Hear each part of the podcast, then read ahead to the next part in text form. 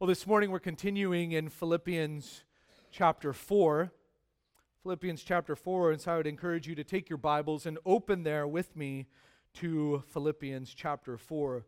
This morning we're continuing what we started last week. This morning is part two of what it means to be a content Christian.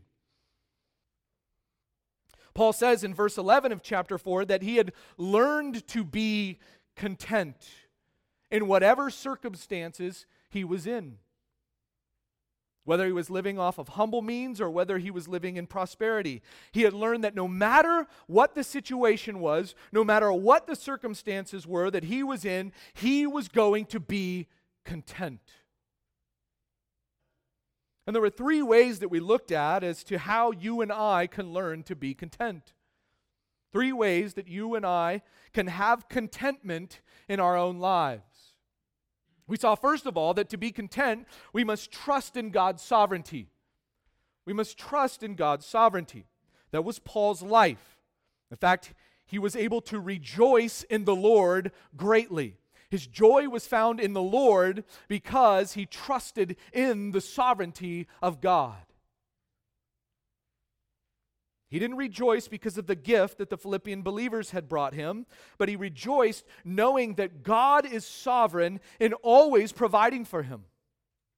No matter what situation he was in, no matter what circumstances he was in, he could trust in the sovereignty of God. And he did. He trusted in the sovereignty of God, knowing that God was going to provide for him. He knew that God was working through the Philippians to send him a gift while he was there in prison in Rome. And he knew that all was being worked out under the sovereign hand of God. All of it, his entire life was being worked out under the sovereign hand of God. And for that, he rejoiced. You see, Paul had learned that whether he was a free man traveling from church to church spreading the gospel or locked up in prison in Rome, chained to a Roman soldier 24 7, he was going to trust in God's sovereignty. And he recognized that his life was being lived out under the divine providence of God. Everything was being controlled by God. He knew that his entire life, God was controlling every aspect of it. And he trusted in God's sovereignty. And then when that becomes a reality in our lives, that will help us to be content when we trust in the sovereignty of God. Then we saw, second, that to be content, we must learn to be satisfied. We must learn that in every area of our life, we must be satisfied. Paul said in verse 11, Not that I speak from want. Paul didn't have want. Paul was satisfied that no matter what the situation was that he was in, he didn't have a want. Whether he had little or he had lots.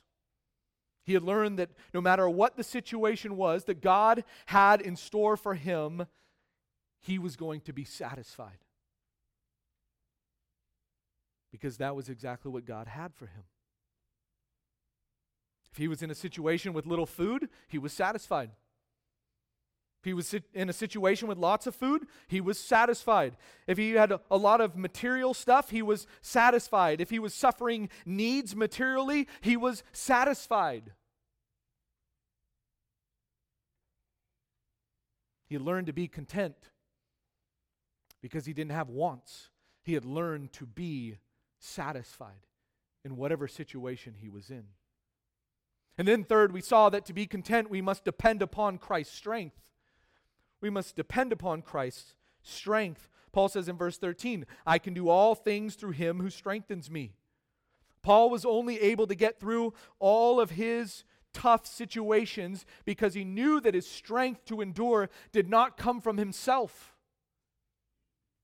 but it came from Christ. When he needed inner strength, physical strength to continue to move on in the work of the Lord, the work that God had called him to do, when he needed that strength, he knew that he couldn't depend upon himself, but he had to go outside of himself to Christ. He had to depend upon Christ. And because his reliance was upon Christ, it was then that he was able to learn contentment. You see, he had to take his eyes off of himself. If we want to learn to be content, if we want to be content Christians, we must learn to take our eyes off of self and look to Christ and depend upon him in every situation. And anytime your eyes are fixed on Christ, you will be content because your eyes are fixed upon him. And that was Paul. He had learned to be content. Well, there's a fourth way that we're going to look at this morning on how to learn to be a content Christian. But before we look at this fourth point, let me read our passage for us in Philippians 4, beginning in verse 14. Follow along with me as I read our passage for us. Paul says in verse 14, Nevertheless, you have done well to share with me in my affliction. You yourselves also know, Philippians, that at the first preaching of the gospel, after I left Macedonia, no church shared with me in the matter of giving and receiving, but you alone. For even in Thessalonica, you sent a gift more than once for my needs. Not that I seek the gift itself, but I seek for the profit which increases to your account. But I've received everything in full and have an abundance. I am amply supplied, having received from Epaphroditus what you have sent a fragrant aroma, an acceptable sacrifice, well pleasing to God. And my God will supply all your needs according to his riches and glory in Christ Jesus. Now to our God and Father be the glory forever and ever. Amen. As we work our way through these verses here this morning, I want you to see the care and the concern that the Philippian believers have for Paul. Not only the but not only the, the care and the concern that the Philippian believers have for Paul, but even the care and the concern that Paul has while he's in prison for the Philippian believers. And it's this concern for others that taught Paul contentment which is what our fourth point is here this morning. The way that we can learn to be content is to be concerned about other saints. To be concerned about other saints. If you want to learn how to be content in your own life, learn to be concerned about others. In fact, that was Paul. Even in his imprisonment, he is still concerned about the Philippian believers.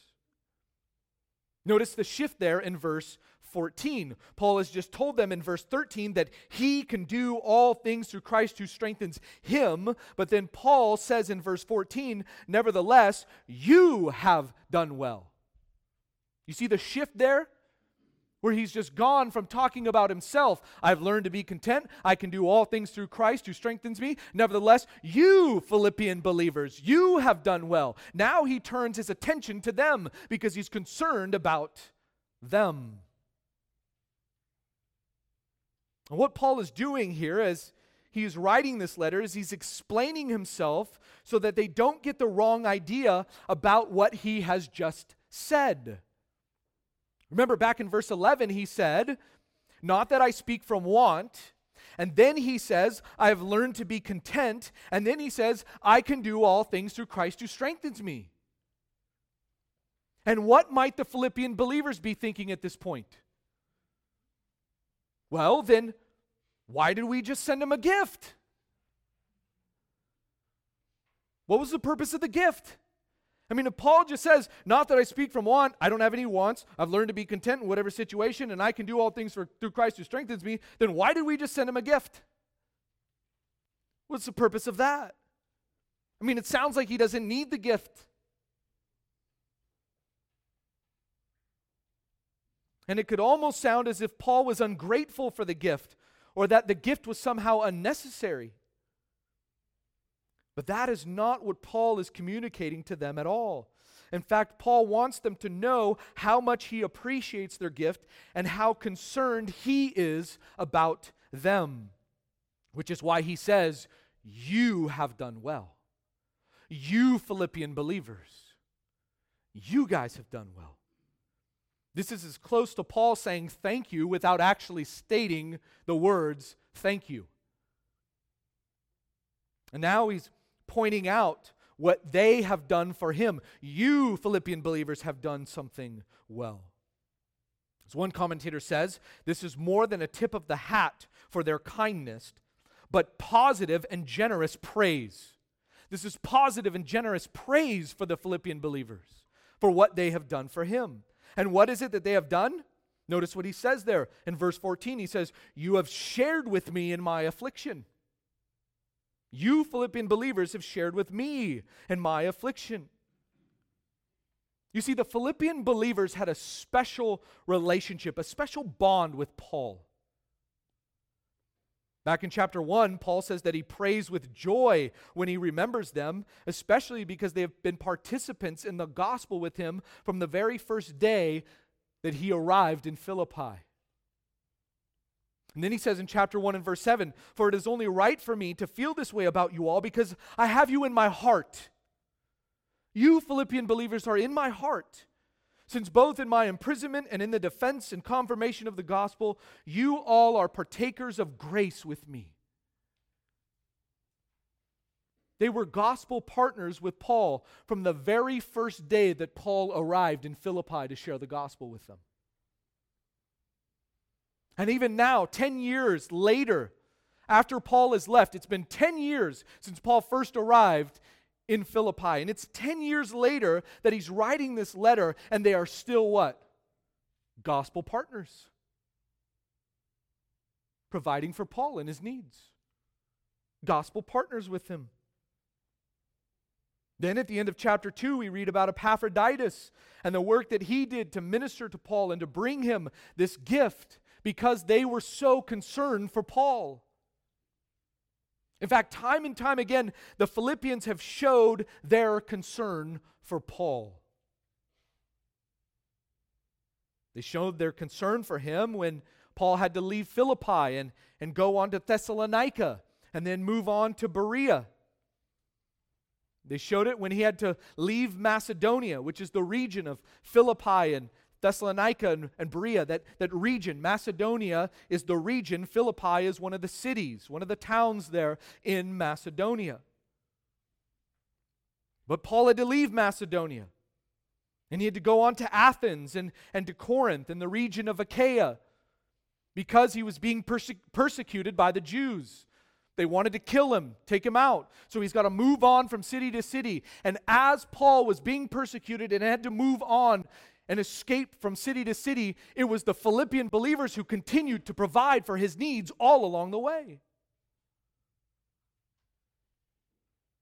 In fact, Paul was uh, the Philippians were so supportive of Paul that he tells the Corinthians that it was as if he was robbing the Philippians because they were so supportive of him that he didn't have to take anything from the Corinthians when he was there ministering in Corinth. Listen to what Paul says in 2 Corinthians 11 8. He says, I have robbed other churches by taking wages from them to serve you. I've robbed other churches to serve you, Corinthians. And when I was present with you and was in need, I was not a burden to anyone. For when the brethren came from Macedonia, where is that? It's Philippi. When they came, they fully supplied my need, and in everything I kept myself from being a burden to you and will continue to do so. Who supplied all of Paul's needs? The Philippians. It was the Philippians. Now, Paul didn't actually rob the Philippians, he wasn't a thief. He didn't actually rob them, but he knew that they gave to Paul out of their poverty. You see, the Philippian church was not a wealthy church. But they supplied all of his needs out of their own poverty. And being a poor church who loved Paul, they were so concerned for Paul that they wanted to make sure that they could do whatever it takes to take care of him. In fact, notice Paul reminds them of this in verse 15. Notice what Paul says there in verse 15. He says, You yourselves also know, Philippians, that at the first preaching of the gospel, after I left Macedonia, no church shared with me in the matter of giving and receiving, but you alone. No one else. But you guys did. You shared with me. No other church. While Paul is being persecuted and kicked out of town, Thessalonica and then Berea and then down to Athens. It was the Philippians who were supporting him. What else does Paul need? Paul needs more? Take another collection. What do we have? Put it in. What do we do now? Go find Paul. Go send it to him. Make sure he gets it. We're going to take care of him. And what's interesting is that if you trace Paul's ministry in Acts chapter 16 through Acts chapter 18, after Paul left Athens, he arrives then in Corinth and he had to start making tents. He gets to Corinth and now he doesn't have enough money, so he turns into a tent maker. He becomes a tent maker. That was his occupation before. He's, he knows how to do this. And in, in Acts 18 and verse 3, it says this And because he was of the same trade, he stayed with them, and they were working, for by trade they were tent makers. And this is speaking of Paul staying with Aquila and Priscilla. Paul was a tent maker for a while in Corinth as he continued to preach the gospel. Paul then has to become bivocational. Make tents, earn a little money, and keep preaching the gospel. Keep ministering to the needs of people. That was the apostle Paul. But then what's interesting in Acts 18:5 after Silas and Timothy arrive and meet up with Paul it says this, but when Silas and Timothy came down from Macedonia, where's that? Philippi. That's Philippi. Paul began devoting himself completely to the word, solemnly testifying to the Jews that Jesus was the Christ.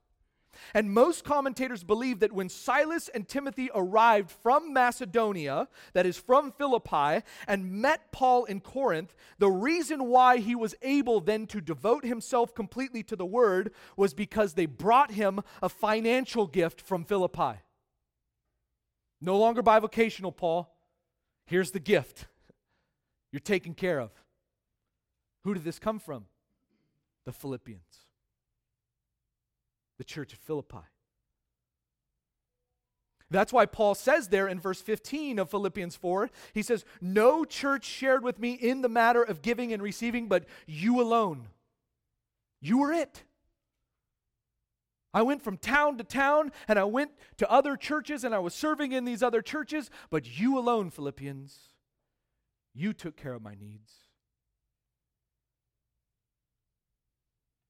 Fact, notice what Paul says in verse 16. For even in Thessalonica you sent a gift more than once for my needs. Thessalonica was the next town. After Paul left Philippi, he went to Thessalonica. It was the, the next town that he traveled to. And while Paul was there in Thessalonica, more than once, someone from Philippi, here they come. Hey, we took another collection. Here you go, Paul. It's for you. Here's another gift. Oh, thank you, Lord. What does Paul do then? He rejoices in who? In the Lord. Because he knew it was God who was providing for him through the Philippian believers. I mean, talk about a giving church. These Philippian believers, they loved to give. If the Philippian believers knew where Paul was, they're going to send him a gift. Make sure he's being supportive. Where's Paul? Anybody heard where Paul's at? Oh, yeah, he's over in, in Thessalonica. Oh, great. He's close enough. Let's get him a gift. Where's he at now? Oh, he's in Corinth. Oh, Silas and Timothy. Oh, you guys are going to go see him? Here, here's a gift. Take him. Take him a gift. They love to give. Now, think about this. If you were in Paul's shoes, what would it be easy to think about? Money, right? You know that this is a giving church. They give out of their poverty and they're still giving. And it would be so tempting to say at this point in this letter, and please keep the money flowing. Right? I mean, he knows their heart. He knows that they love to give and that they're giving out of their poverty. Just keep it coming.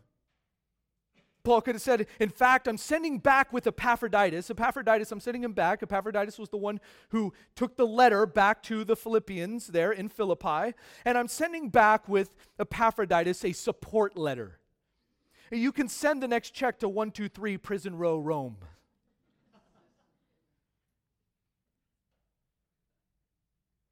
But Paul doesn't do that. He doesn't do that. Notice what this content man says in verse 17. Look at what he says there. Not that I seek the gift itself, but I seek for the profit which increases to your account. Who is Paul concerned with? Them, others, the Philippian believers. You see, Paul didn't seek the gift, but he sought the profit or the fruit that would be credited to their account. He sought after the blessing that they would receive for their obedience to God. One commentator says about this verse in strong contrast to any possible greedy, money mongering quest for their financial gifts, is that which should be understood. What Paul is saying here is look, I want you to know I'm not greedy. I'm not after the money. I'm not after the gift. He wasn't a greedy, money mongering guy. Why? Because he was totally content. What did Paul care about? Paul cared about them cared about the Philippian believers. His concern, even in these difficult circumstances, was for them. Was he thankful for the gift? Of course he was. Yeah, he's thankful for the gift. But was he now content because he got the gift from them? No. It wasn't the gift then that made him content. Paul said, I'm content whether I have lots or whether I have little. Learn to be content. It was never about the gift for Paul. It was always about who? About others. Always about others. You see, because of the faithful giving of the Philippians, Paul knew that he would be able to continue to preach the gospel. And every person who came to faith in Christ, Paul knew that God would reward the Philippians. And that's what Paul was seeking after. I'm not seeking the gift from you, but I seek the profit or the fruit that is credited to your account. Because as I've gone out and I've preached the gospel, all those in whom God has saved, has been because of your faithfulness in giving to me so that I could go out and preach the gospel. God will reward you, Philippians, for your faithfulness. He's seeking after their spiritual benefit. He's concerned for their spiritual account, not his own personal bank account, but for their spiritual account. He cared about the benefits of these believers and of others. And that's what a content person does. A content person is always considering other people. John D. Rockefeller, who has been widely considered the wealthiest American of all time and the richest person in modern history, was asked, How much is enough? And his response was, just a little bit more. You see, many people have that mindset. Just a little bit more. Because their life is all about them. And they're never content. So, how much is enough? Just a little bit more. Never content. But Paul was content because he always had enough. Always. Whether he had little or whether he had lots, he always had enough. He was content.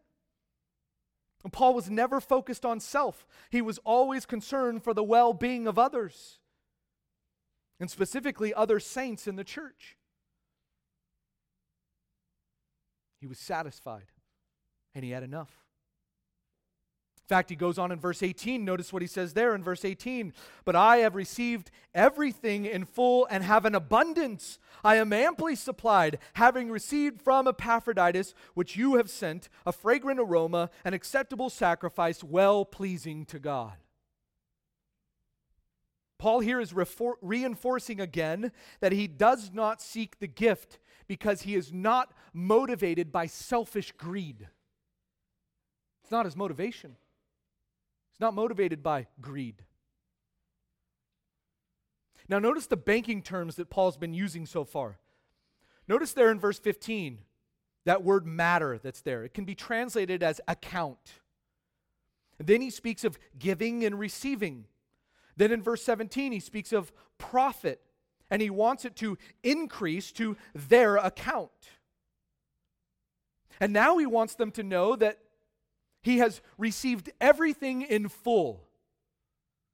He's received everything in full. What does he mean by this?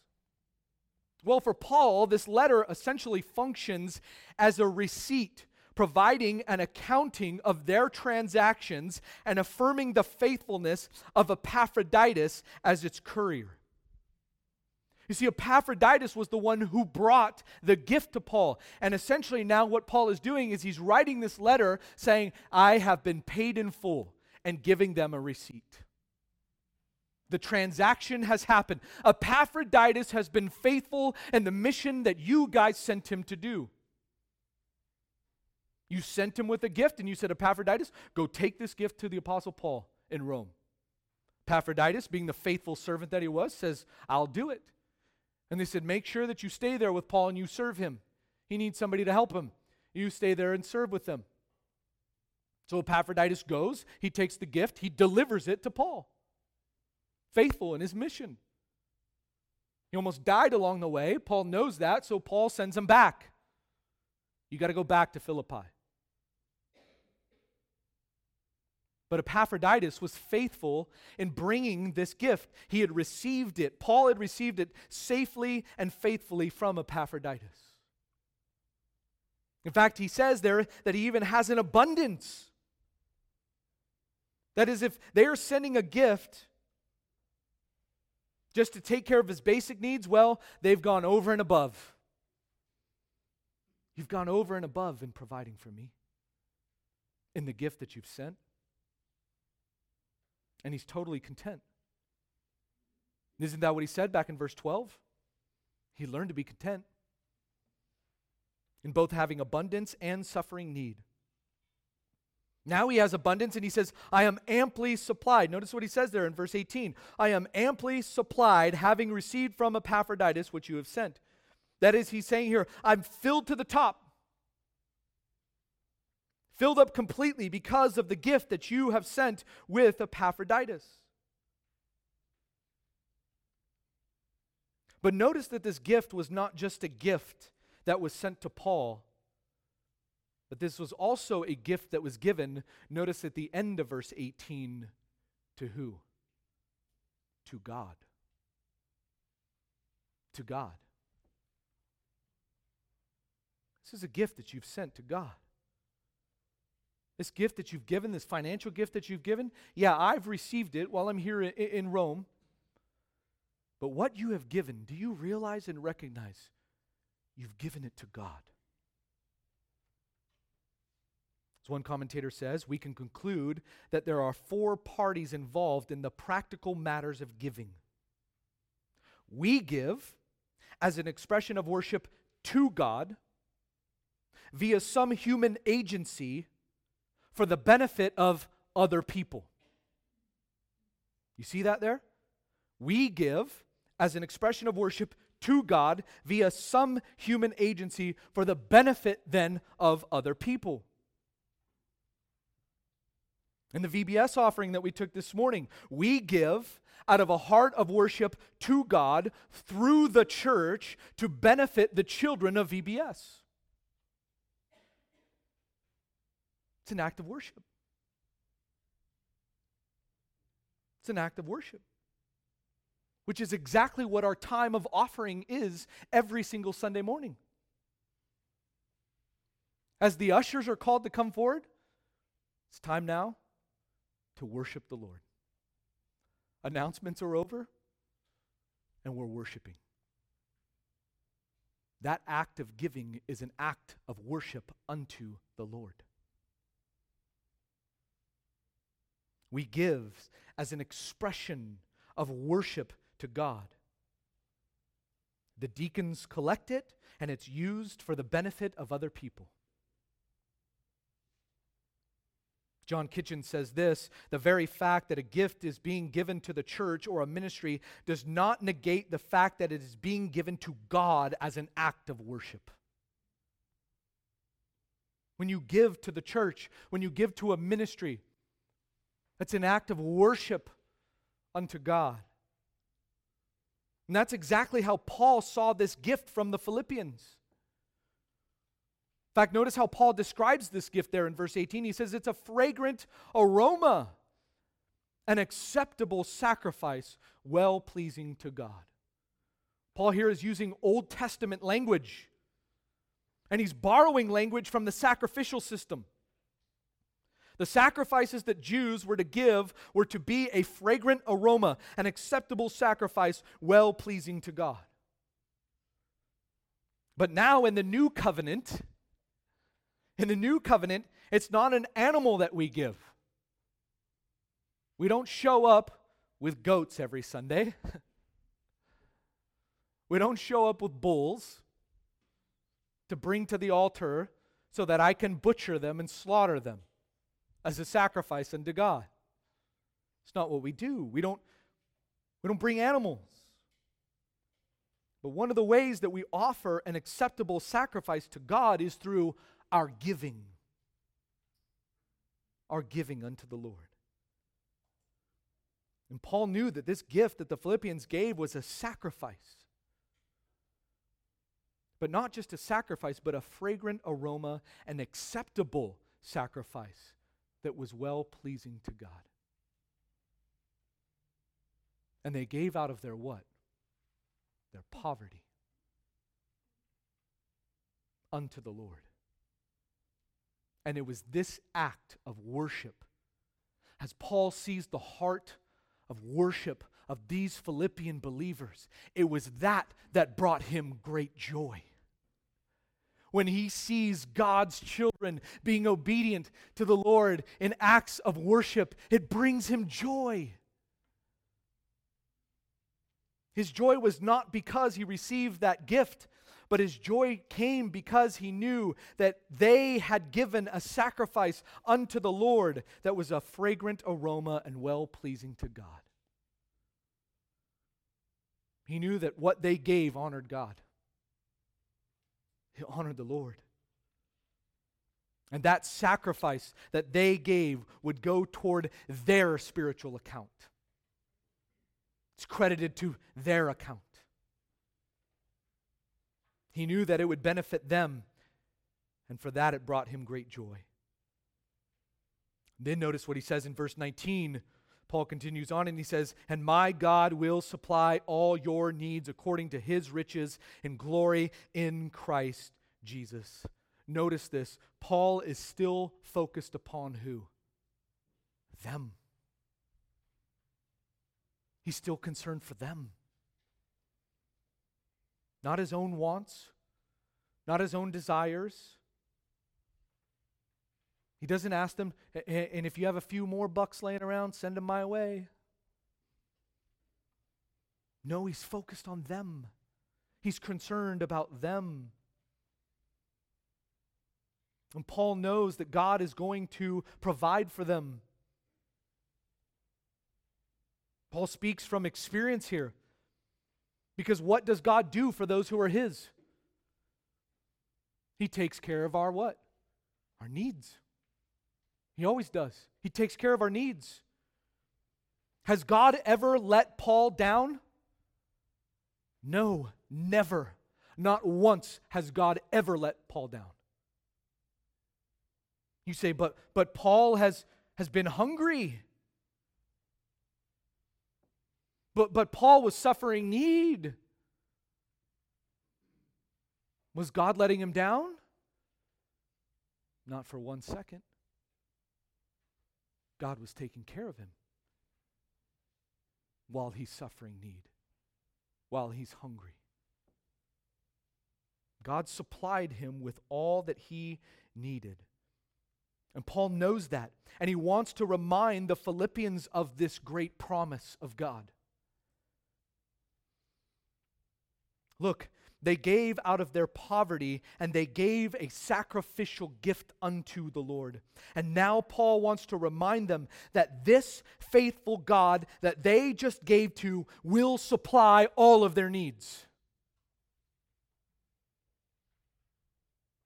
And notice Paul does not say that God might supply some of your needs. But what does he say there?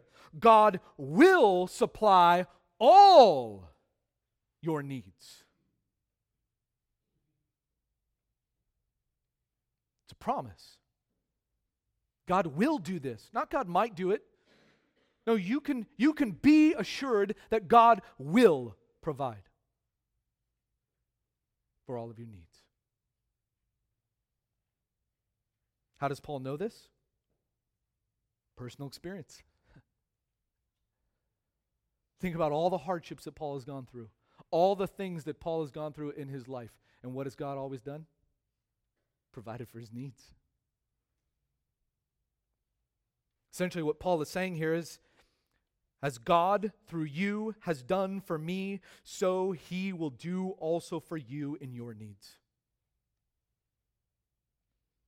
And this is a promise that Paul gives to them. It's a promise. They can bank on this.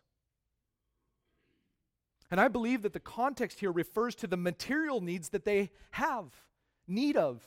That's what Paul is referring to here. It's material needs. God is going to supply all of the material needs that you have.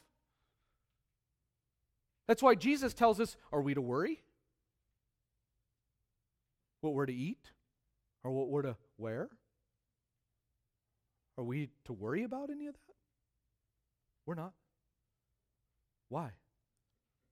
Because God will take care of us. Just as He takes care of the birds outside,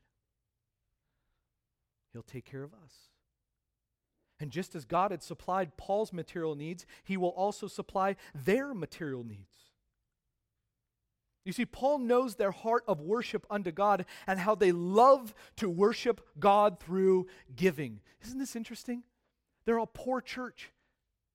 And how do they love to worship? You would think, well, they get the guitar out and just sing a lot of songs. no, through giving.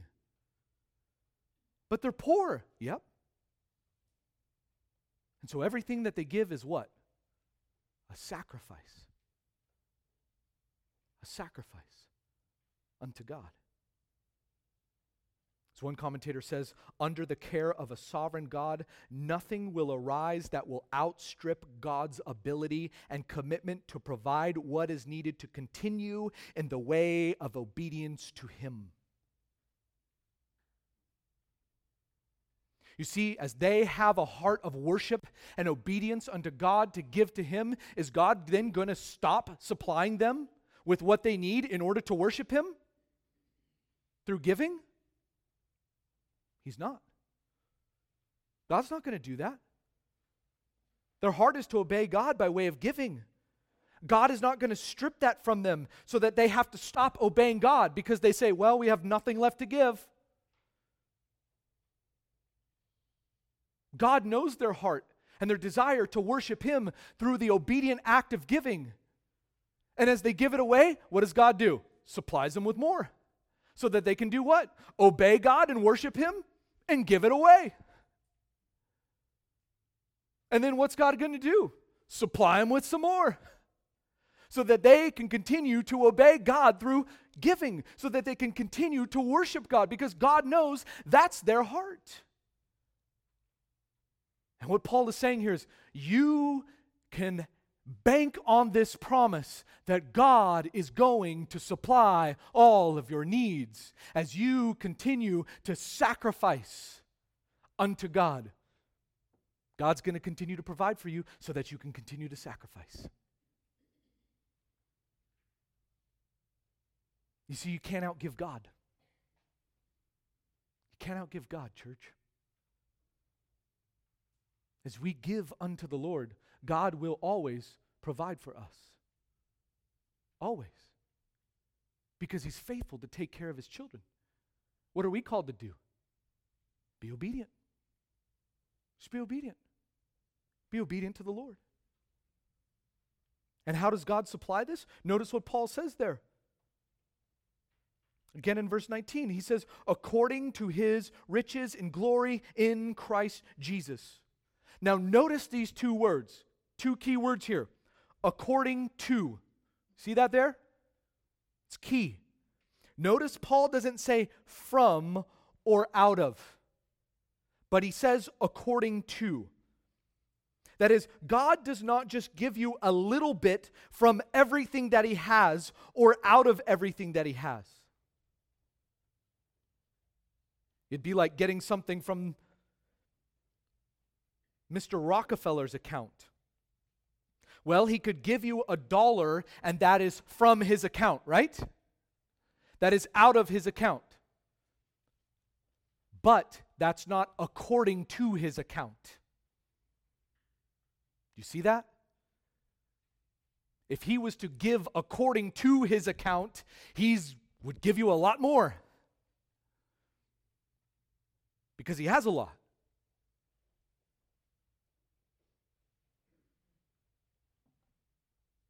You see, God's resources are limitless. They're limitless. God never lacks. And so when his children are in need, what does he do? He gives, he provides. He provides for them because he has the resources to provide for them because his resources are limitless.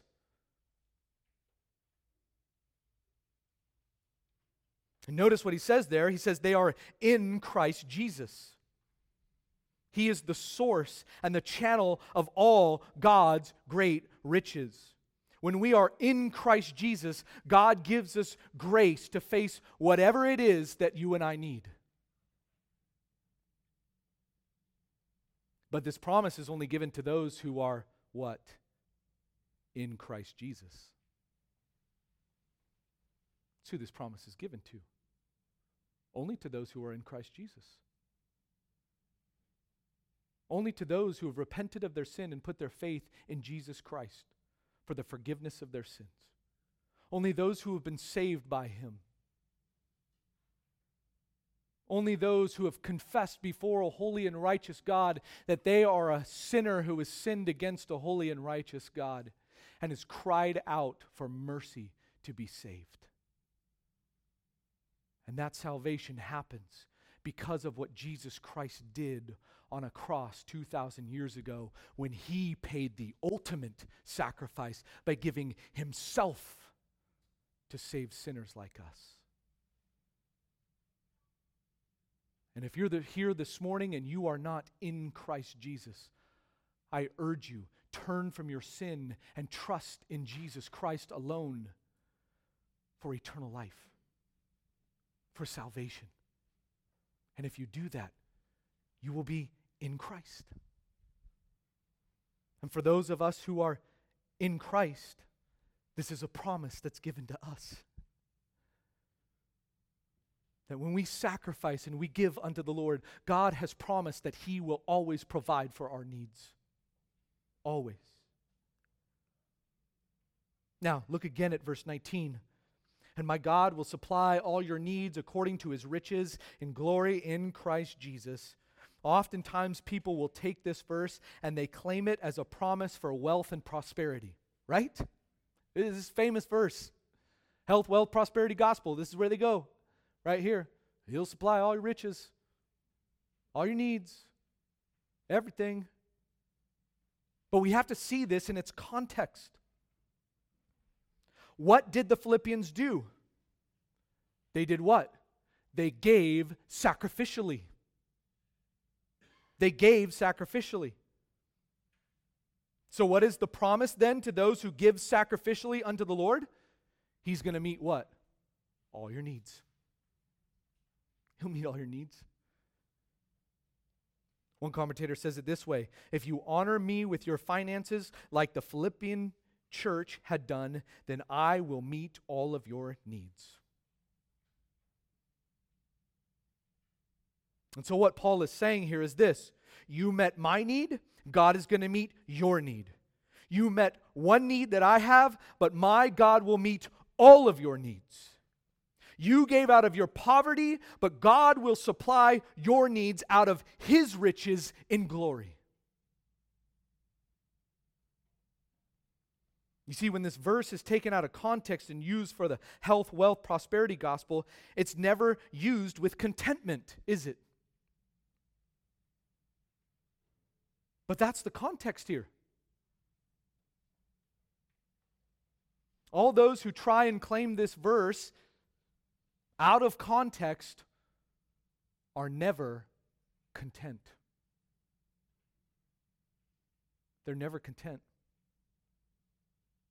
Why? Because who are they concerned about? Self, not others. God promises me wealth and prosperity and all of this stuff, and they're going to stand up and well, God has promised this, so you just give and you give to me, and, and it's all about them, self. Never content. But Paul knows that because of the Philippians' sacrificial giving out of a heart of worship unto God, that he's going to meet all of their needs. And you see who Paul is still concerned about all the way through verse 19? Concerned about who? Them, not himself. He's concerned about the saints in Philippi. He wasn't concerned about the gift or about his own situation, but he was concerned about the saints in Philippi. Why? Because he had learned to be content. And then, in light of this glorious promise and the mention of God's glory in verse 19, Paul then breaks into a doxology here an outburst of praise and, and adoration that ascribes glory unto God. Notice what he says there in verse 20. He says, Now to our God and Father be the glory forever and ever. Amen. Paul knows the great blessing that these Philippians are going to receive because of their sacrificial giving, and it causes him to burst out in a doxology of praise unto God. Just as God has provided for all of my needs, He's going to provide for all of your needs. Oh, praise God, give glory to Him. That's all He can do. His heart breaks out in worship and adoration and praise because he knows that a sovereign God is taking care of his people. He's promised to do that, and he will do it. Paul's living proof of that. Paul goes from promise to praise, from an assuring word to ascending worship all he can do is respond in worship unto God. As they have been faithful to worship God through their sacrificial giving, Paul then just breaks out in praise and worship unto God. In closing, what have we learned from Paul about being content? As we've studied these verses here, verses 10 through 20. If you want to learn what it means to be a content Christian, first, trust in God's sovereignty. Trust in God's sovereignty. Second, learn to be satisfied. Third, depend upon Christ's strength. And then finally, be concerned about other saints. Others. other people. And if you live your life this way, watch and see how your own heart will be focused upon Christ and focused upon others instead of self. And then in your heart, you'll be able to break out in praise like Paul did, saying, Now to our God and Father be the glory forever and ever. Amen. Let's pray. Father, thank you for this great lesson that you teach us from your word.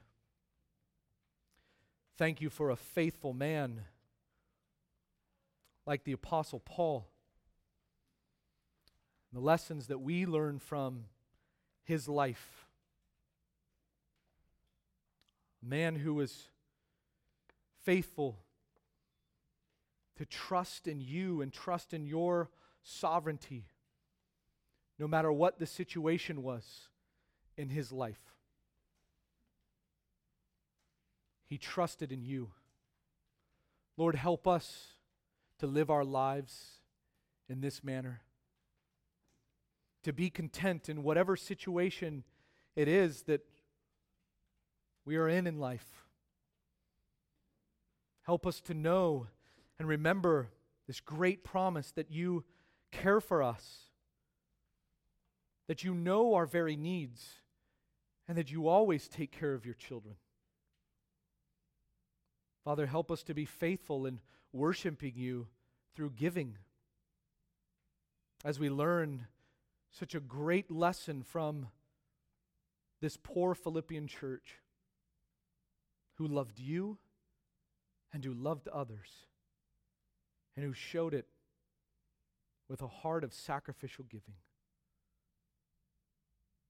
Lord, we thank you for the work that you continue to do in and through our church.